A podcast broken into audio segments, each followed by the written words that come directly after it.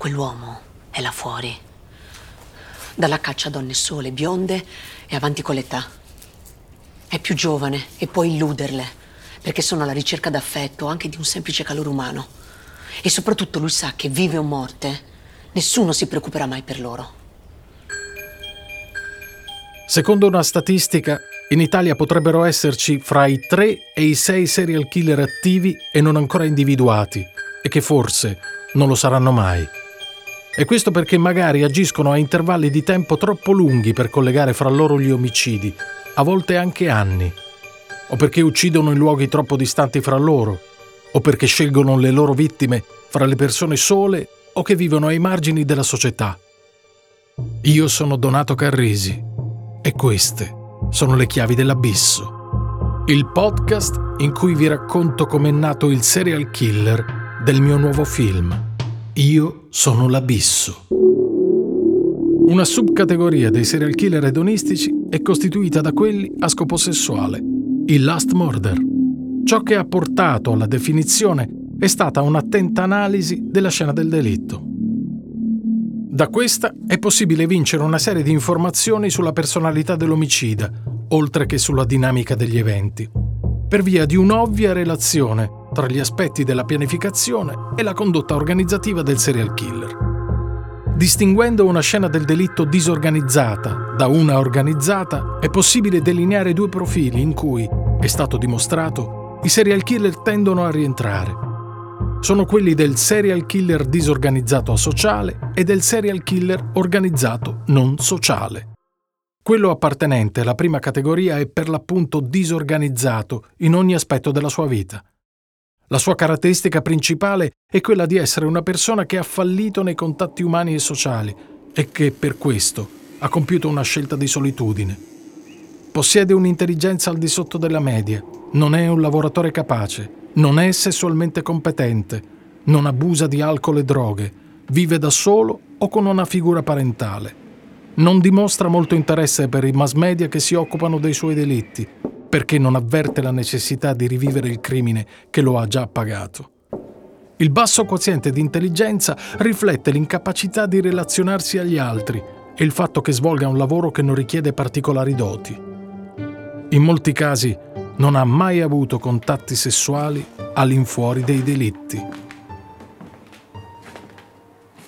Il serial killer asociale disorganizzato è di solito una persona che nell'infanzia ha dovuto subire una severa disciplina.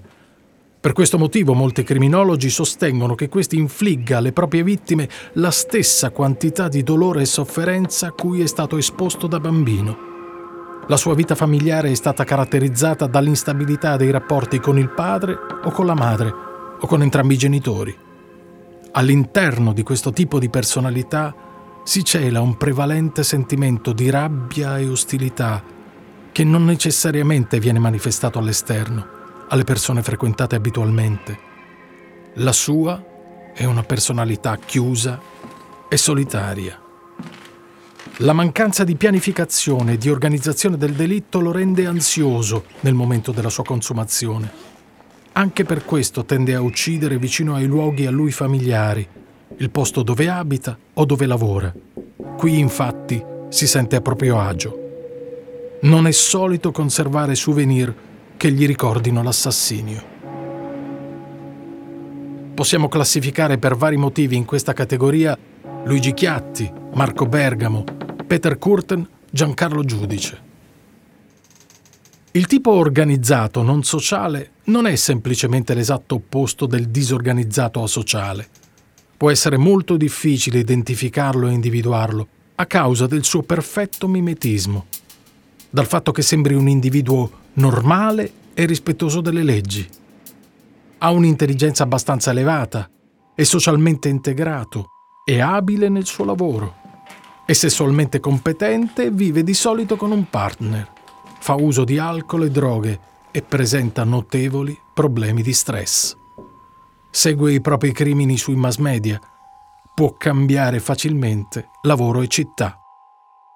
Il serial killer organizzato non sociale ha un quoziente di intelligenza molto elevato. Ted Bundy, per esempio, centoventidue. Per questo è in grado di affinare meglio le proprie tecniche di interazione. Ha una buona preparazione scolastica ed è molto abile nella sua occupazione. Infatti, preferisce lavori che richiedono capacità e che possono essere idonei al suo background culturale. Inoltre, può ricoprire posizioni rilevanti nella comunità in cui vive. Il serial killer di questo tipo ha pochi problemi nei rapporti con l'altro sesso, perché ha avuto modo di fare esperienze. Di solito vive con un partner e viene da una famiglia in cui non ha dovuto subire una disciplina opprimente durante l'infanzia. Egli seleziona accuratamente le sue vittime, cercandole generalmente in zone lontane dai luoghi di residenza e di lavoro. È pulito nell'agire, metodico. Non è soltanto ritualistico. Avverte la necessità di seguire la cronaca dei propri misfatti sui mass media e di conservare giornali e articoli, raccogliendoli in appositi archivi. Nello svolgimento delle uccisioni è ricorrente l'uso di droghe e alcol, al fine di diminuire le inibizioni. L'omicidio è spesso la conseguenza di enormi problemi di stress nelle relazioni con il partner o con le donne in genere. Questo tipo di serial killer è molto abile nel non lasciare tracce agli inquirenti e a controllare il procedere delle indagini, così che, all'occorrenza, potrà cambiare città, lavoro e abitudini per sfuggire all'arresto.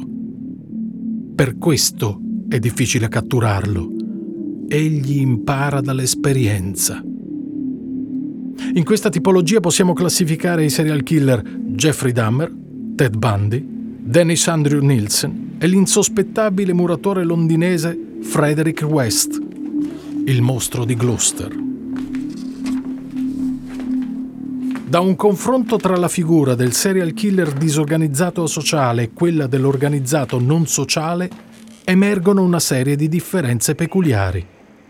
L'organizzato generalmente pedina, aspetta e uccide. Le uccisioni possono essere programmate per giorni o settimane. Egli impiega una gran cura nella selezione della vittima. La scelta però sarà basata soprattutto su un'analisi visiva.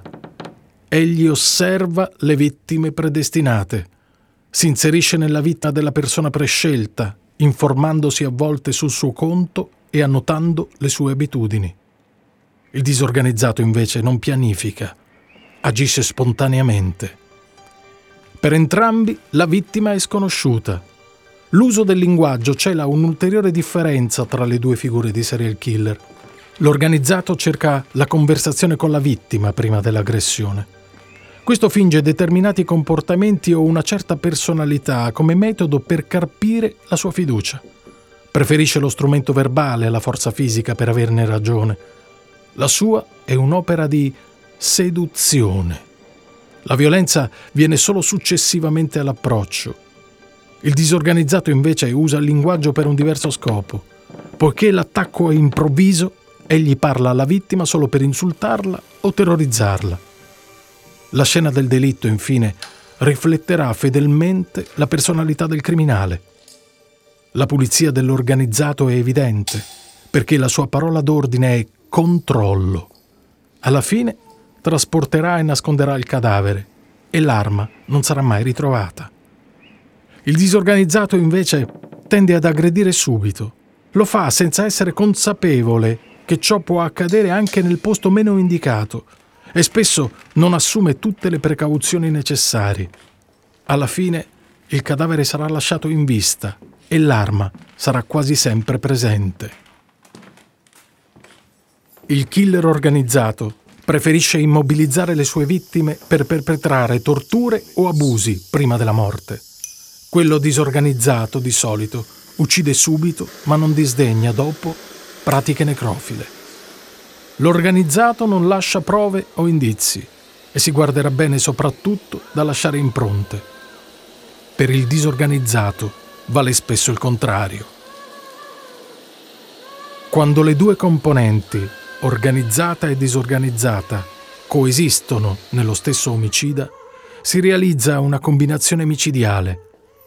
Tale tipo di serial killer è assolutamente imprevedibile e perciò diventa anche imprendibile. Per fortuna delle vittime e degli inquirenti, accade raramente. Il caso più eclatante è quello del mostro di Firenze. Un podcast di Vision Distribution, prodotto da Hypercast, di e con Donato Carrisi. Direzione creativa Raffaele Costantino, cura editoriale Filippo Rossi e Matteo Strada, montaggio e sound design Maurizio Bilancioni, responsabile di produzione Hypercast Luisa Boschetti, assistente di studio Giulia Macciocca.